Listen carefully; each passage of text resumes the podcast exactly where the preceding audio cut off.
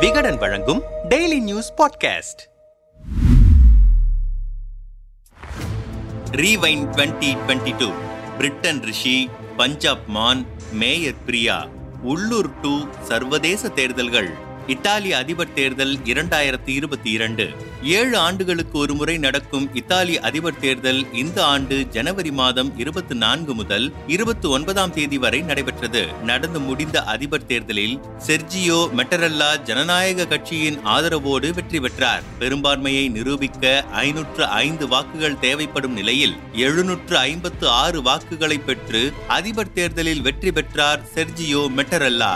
இவர் வாங்கிய வாக்குகளின் சதவிகிதம் எழுபத்தி ஐந்து புள்ளி இரண்டு இரண்டு ஆகும். இவர் இரண்டாவது முறையாக அதிபர் பதவியில் தொடர்கிறார் என்பது குறிப்பிடத்தக்கது. தொடர்ச்சியாக இரண்டு முறை வெற்றி பெற்று அதிபராக பதவியேற்ற முதல் இத்தாலி அதிபரும் இவரே ஆவார். இத்தாலி பிரதமர் தேர்தல் இரண்டாயிரத்தி இருபத்தி இரண்டு. இத்தாலியின் பொருளாதார நிலை மோசமடைந்ததை அடுத்து அந்த நாட்டின் ஆளும் கட்சிக்கு கடும் நெருக்கடி ஏற்பட்டது. அதன் காரணமாக இத்தாலியின் பிரதமராக இருந்த மரியோ டிராகி பதவி விலகினார். அதனை அடுத்து இத்தாலிக்கு புதிய பிரதமரை தேர்வு செய்வதற்கான தேர்தல் செப்டம்பர் இருபத்தி ஐந்தாம் தேதி நடைபெற்றது. இந்த தேர்தலில் சுமார் அறுபத்தி நான்கு சதவிகித வாக்குகள் பதிவாகின. அவற்றில் இருபத்தி ஆறு சதவிகித வாக்குகளை பெற்று வெற்றி பெற்றார் தேசிய சகோதரத்துவ கட்சியின் தலைவரான ஜியார்ஜியா மெலோனி. இவரே இத்தாலியின் முதல் பெண் பிரதமரும் ஆவார். அது மட்டுமில்லாமல் இரண்டாம் உலகப் போருக்கு பின்பாக தீவிர வலதுசாரி கட்சியின் ஆதரவுடன் ஆட்சி அமைவது இதுவே முதல் முறையாகும்.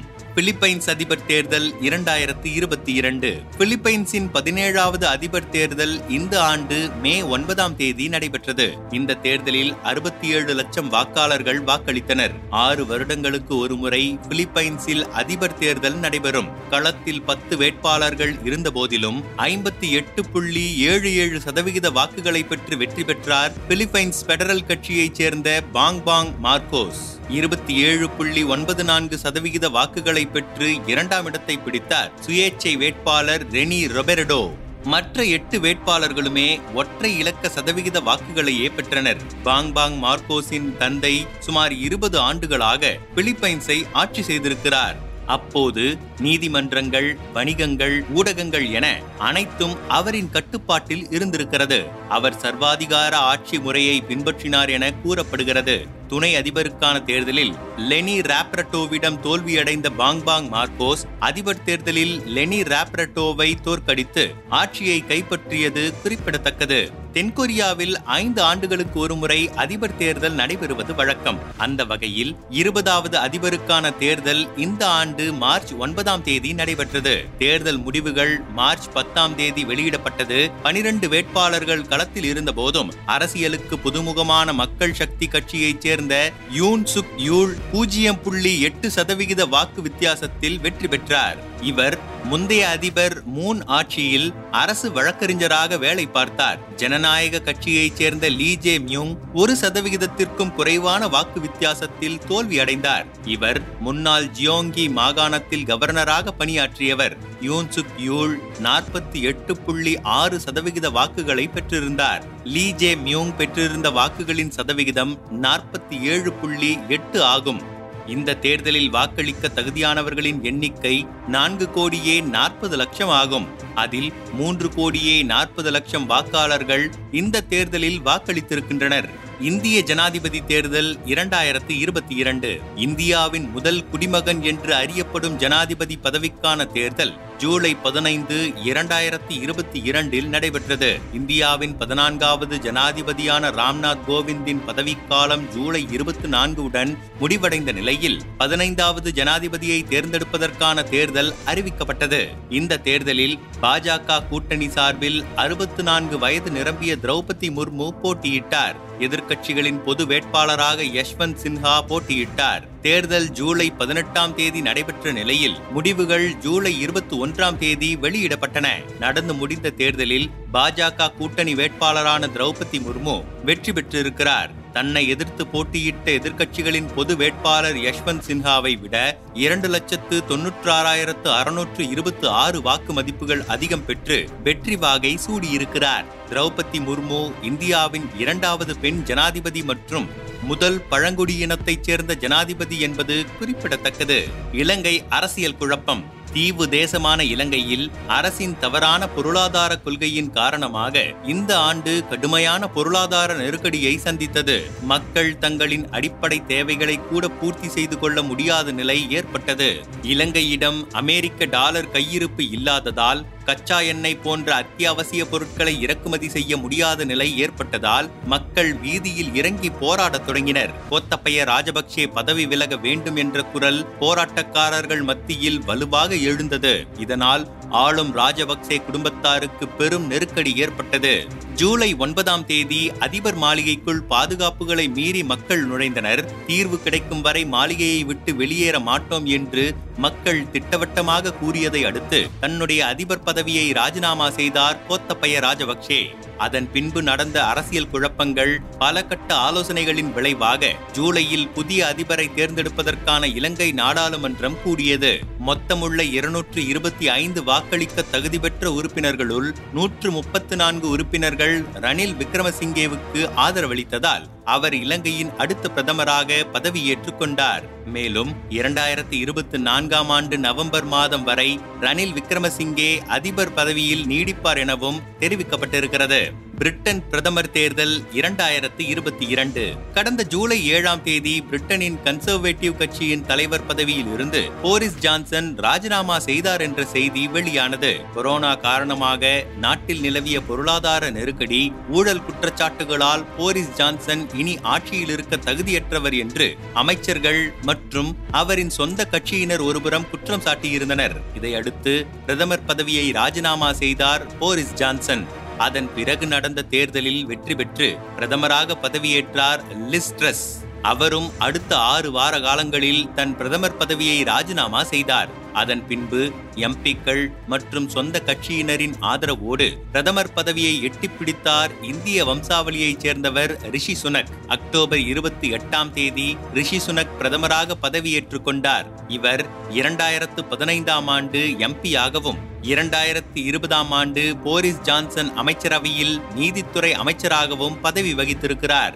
ரிஷி சுனக் பிரிட்டன் நாட்டின் இளமையான பிரதமர் ஆவார் உத்தரப்பிரதேச சட்டமன்ற தேர்தல் இரண்டாயிரத்தி இருபத்தி இரண்டு. இந்தியாவின் மிகப்பெரிய மாநிலமான உத்தரப்பிரதேசத்தில் சட்டப்பேரவை தொகுதிகளின் எண்ணிக்கை நானூற்று மூன்று. உத்தரப்பிரதேச சட்டமன்றத்திற்கான தேர்தல் கடந்த பிப்ரவரி பத்து முதல் மார்ச் ஏழு வரை ஏழு கட்டங்களாக நடைபெற்றது. தேர்தல் முடிவுகள் மார்ச் பத்தாம் தேதி வெளியாகின. இந்த தேர்தலில் பாஜக இருநூற்று ஐம்பத்து ஐந்து இடங்களில் வெற்றி பெற்றிருக்கிறது. சமாஜ்வாடி கட்சி நூற்று நூற்று பதினோரு இடங்களில் வெற்றி பெற்றிருக்கிறது.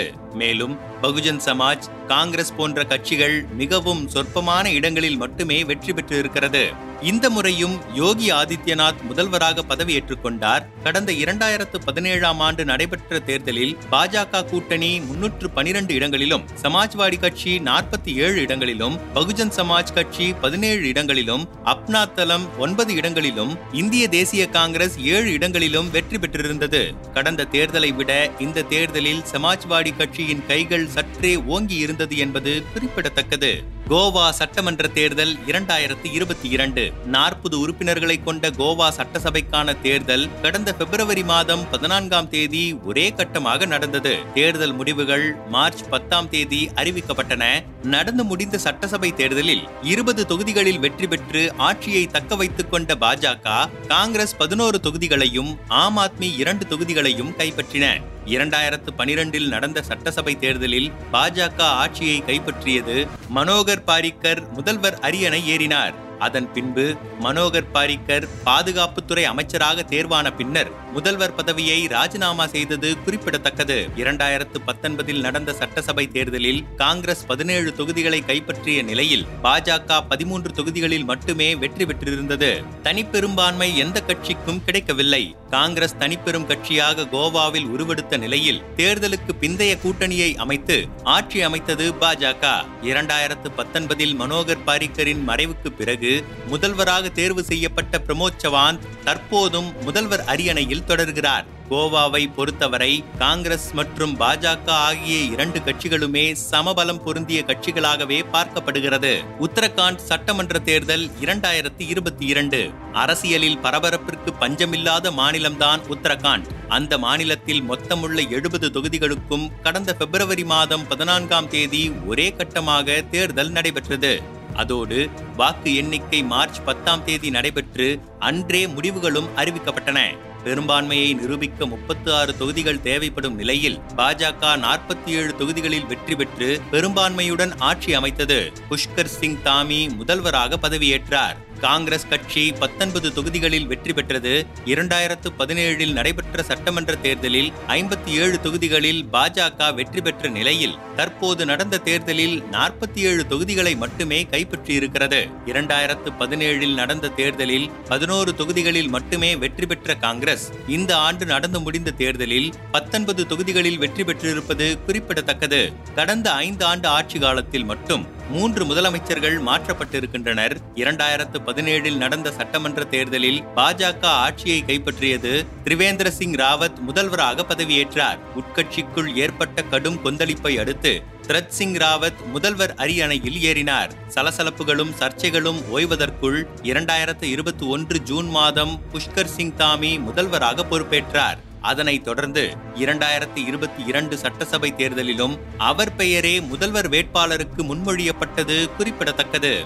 பஞ்சாப் சட்டமன்ற தேர்தல் இரண்டாயிரத்தி இருபத்தி இரண்டு. பஞ்சாப் சட்டமன்ற தேர்தல் பிப்ரவரி இருபதாம் தேதி ஒரே கட்டமாக நடைபெற்றது. மார்ச் பத்தாம் தேதி வெளியான தேர்தல் முடிவுகள் இந்தியாவையே திரும்பி பார்க்க வைக்கும் வகையில் அமைந்தது. காரணம் காங்கிரஸ் தொடர்ச்சியாக ஆதிக்கம் செலுத்தி வந்த பஞ்சாப் மாநிலத்தை காங்கிரஸ் பாஜகவுக்கு மாற்றாக களத்தில் இறங்கிய ஆம் ஆத்மி கட்சி கைப்பற்றியதே காரணம். மொத்தம் இருக்கும் நூற்று பதினேழு தொகுதிகளில் பெரும்பான்மையை நிரூபிக்க ஐம்பத்து ஒன்பது தொகுதிகள் தேவைப்படும் நிலையில் தொன்னூற்று இரண்டு தொகுதிகளை கைப்பற்றி ஆம் ஆத்மி கட்சி ஆட்சி அமைத்தது. முதல்வராக அக்கட்சியின் மாநில தலைவர் பகவந்த் மான் பொறுப்பேற்றார். பல முறை பஞ்சாபில் ஆட்சி அமைத்த காங்கிரஸ் கட்சி பதினெட்டு தொகுதிகளை மட்டுமே கைப்பற்றியது. எழுபத்தி இரண்டு சதவிகித வாக்குகள் இந்த தேர்தலில் பதிவாகின. இரண்டாயிரத்து பதினேழில் நடைபெற்ற சட்டமன்ற தேர்தல் முடிவுகள் முற்றிலும் காங்கிரஸ் கட்சிக்கு சாதகமாக அமைந்திருந்தது. கடந்த தேர்தலில் எழுபத்தி ஏழு தொகுதிகளை காங்கிரஸ் கைப்பற்றியிருந்தது. ஆம் ஆத்மி கட்சி இருபது தொகுதிகளில் வெற்றி பெற்றது குறிப்பிடத்தக்கது. மணிப்பூர் சட்டமன்ற தேர்தல் இரண்டாயிரத்தி இருபத்தி இரண்டு. அறுபது உறுப்பினர்களை கொண்ட மணிப்பூர் சட்டமன்றத்திற்கான தேர்தல் இரண்டு கட்டங்களாக நடைபெற்றது. முதற்கட்டமாக பிப்ரவரி இருபத்தி எட்டாம் தேதி முப்பத்தி எட்டு தொகுதிகளுக்கு தேர்தல் நடைபெற்றது. இரண்டாம் கட்டமாக இருபத்தி இரண்டு தொகுதிகளுக்கான தேர்தல் மார்ச் ஐந்தாம் தேதி நடைபெற்றது. தேர்தல் முடிவுகள் மார்ச் பத்தாம் தேதி வெளியாகின. நடந்து முடிந்த மணிப்பூர் சட்டமன்ற தேர்தலில் பாஜக முப்பத்தி இரண்டு தொகுதிகளை கைப்பற்றியது. காங்கிரஸ் கட்சி ஐந்து தொகுதிகளை மட்டுமே வெற்றி பெற்றது. மற்ற பிற மாநில கட்சிகள் இருபத்தி மூன்று தொகுதிகளில் வெற்றி பெற்றன. மணிப்பூரில் பாஜக தனி தனிப்பெரும் கட்சியாக உருவெடுத்திருக்கிறது. இரண்டாயிரத்து பதினேழில் நடந்த சட்டமன்ற தேர்தலில் இருபதற்கும் மேற்பட்ட தொகுதிகளில் பாஜக வெற்றி பெற்றிருந்தது. மணிப்பூரின் முதல்வராக பைரன் சிங்கே இந்த முறை பதவியேற்றிருக்கிறார். இமாச்சல பிரதேச சட்டமன்ற தேர்தல் இரண்டாயிரத்து இருபத்தி இரண்டு. ஆப்பிள் தேசம் என்று அழைக்கப்படும் இமாச்சல பிரதேசத்தின் சட்டசபைக்கான தேர்தல் நவம்பர் பனிரெண்டாம் தேதி ஒரே கட்டமாக நடைபெற்றது. அறுபத்தி எட்டு தொகுதிகளுக்கு நடைபெற்ற இத்தேர்தலின் முடிவுகள் டிசம்பர் எட்டாம் தேதி வெளியாகின. பெரும்பாலும் பெரும்பான்மையை நிரூபிக்க முப்பத்தி ஐந்து தொகுதிகள் தேவைப்படும் நிலையில் நாற்பது தொகுதிகளில் வெற்றி பெற்று காங்கிரஸ் கட்சி இமாச்சல பிரதேசத்தில் ஆட்சியை கைப்பற்றியது. இதையடுத்து முதல்வராக சுக்விந்தர் சிங் சுகு பதவியேற்றுக் கொண்டார். பாஜக இருபத்தி ஐந்து தொகுதிகளை பிடித்தது. என்னதான் பாஜகவை விட காங்கிரஸ் பதினைந்து தொகுதிகள் அதிகம் வெற்றி பெற்று ஆட்சியை பிடித்திருந்தாலும் இரு கட்சிகளுக்கும் இடையேயான வாக்கு வித்தியாசம் பூஜ்ஜியம் புள்ளி ஒன்பது சதவிகிதம்தான் என்பது குறிப்பிடத்தக்கது. இரண்டாயிரத்து பதினேழில் நடந்த சட்டமன்ற தேர்தலில் நாற்பத்தி நான்கு தொகுதிகளை கைப்பற்றிய பாஜக ஆட்சி அமைத்திருந்தது. இருபத்தி ஓரு தொகுதிகளில் வெற்றி பெற்று எதிர்க்கட்சியாக இருந்தது காங்கிரஸ். இமாச்சல பிரதேசத்தில் இதுவரை பாஜக நான்கு முறையும் காங்கிரஸ் ஒன்பது முறையும் ஆட்சி அமைத்திருப்பது குறிப்பிடத்தக்கது. குஜராத் சட்டமன்ற தேர்தல் இரண்டாயிரத்தி இருபத்தி இரண்டு. பிரதமர் மோடியின் சொந்த மாநிலமான குஜராத் மாநிலத்தின் சட்டமன்றத்திற்கான தேர்தல் இரண்டு கட்டங்களாக கடந்த டிசம்பர் மாதம் ஒன்று மற்றும் ஐந்து தேதிகளில் நடைபெற்றது. முடிவுகள் டிசம்பர் எட்டாம் தேதி வெளியிடப்பட்டன. மொத்தமுள்ள நூற்று எண்பத்தி இரண்டு தொகுதிகளுள் நூற்று ஐம்பத்து ஆறு தொகுதிகளை கைப்பற்றி வரலாறு காணாத வெற்றியை பதிவு செய்தது பாஜக காங்கிரஸ் கூட்டணி பதினேழு தொகுதிகளையும் ஆம் ஆத்மி ஐந்து தொகுதிகளையும் கைப்பற்றின. பூபேந்திர பாய் பட்டேல் முதல்வராக பதவியேற்றார். பாஜக ஐம்பத்தி இரண்டு புள்ளி ஐந்து சதவிகித வாக்குகளை பெற்றது. முர்பி பாலம் விவகாரம் ஆம் ஆத்மி வருகை முதலியவை குஜராத் தேர்தலில் பெரும் தாக்கத்தை ஏற்படுத்தும் என கருதப்பட்ட நிலையில் பாஜக வேட்பாளர் அங்கு பெருவாரியான வாக்குகள் வித்தியாசத்தில் வெற்றி பெற்றிருக்கிறார். தமிழக நகர்ப்புற உள்ளாட்சி தேர்தல் இரண்டாயிரத்தி இருபத்தி இரண்டு. தமிழ்நாட்டில் உள்ள இருபத்தி ஒரு மாநகராட்சிகள் நூற்று முப்பத்தி எட்டு நகராட்சிகள் நானூற்று தொண்ணூறு பேரூராட்சிகள் என அறுநூற்று நாற்பத்தி ஒன்பது நகர்ப்புற உள்ளாட்சி அமைப்புகளுக்கு பிப்ரவரி மாதம் பத்தொன்பதாம் தேதி தேர்தல் நடைபெற்றது. தேர்தல் முடிவுகள் பிப்ரவரி இருபத்தி இரண்டாம் தேதி வெளியாகின. இந்த தேர்தல் பத்து வருடங்களுக்கு பின்னர் நடைபெற்றது என்பது குறிப்பிடத்தக்கது. உள்ளாட்சி அமைப்புகளில் எழுபத்தி ஐந்து சதவிகிதத்திற்கும் மேலான இடங்களில் திமுக கூட்டணி வெற்றி பெற்றது. இருபத்தி ஒரு மாநகராட்சிகளில் அனைத்தையும் திமுக கைப்பற்றியது சென்னையில் உள்ள இருநூறு வார்டுகளில் நூற்றி எழுபத்தி ஒன்பது வார்டுகளை கைப்பற்றி மேயர் பதவியை தட்டிச் சென்றது திமுக. கோவை மாநகராட்சியில் உள்ள நூறு வார்டுகளில் தொன்னூற்று ஆறு வார்டுகளை கைப்பற்றியது திமுக. சென்னை கோவை போன்ற முக்கியத்துவம் வாய்ந்த மாநகராட்சிகளின் மேயர் பதவி பெண்களுக்கு ஒதுக்கப்பட்டது. வரலாற்று சிறப்புமிக்க சென்னை மாநகராட்சியின் மேயராக இருபத்தி ஒன்பது வயதே நிரம்பிய பிரியா ராஜன் தேர்ந்தெடுக்கப்பட்டார். கோவை மாநகராட்சி மேயர் பதவிக்கு பல சீனியர்கள் வரிசையில் நின்ற போதும் கல்பனாவுக்கு வாய்ப்பு வழங்கப்பட்டது. இவரே கோவை மாநகராட்சியின் முதல் பெண் மேயர் என்பது குறிப்பிடத்தக்கது.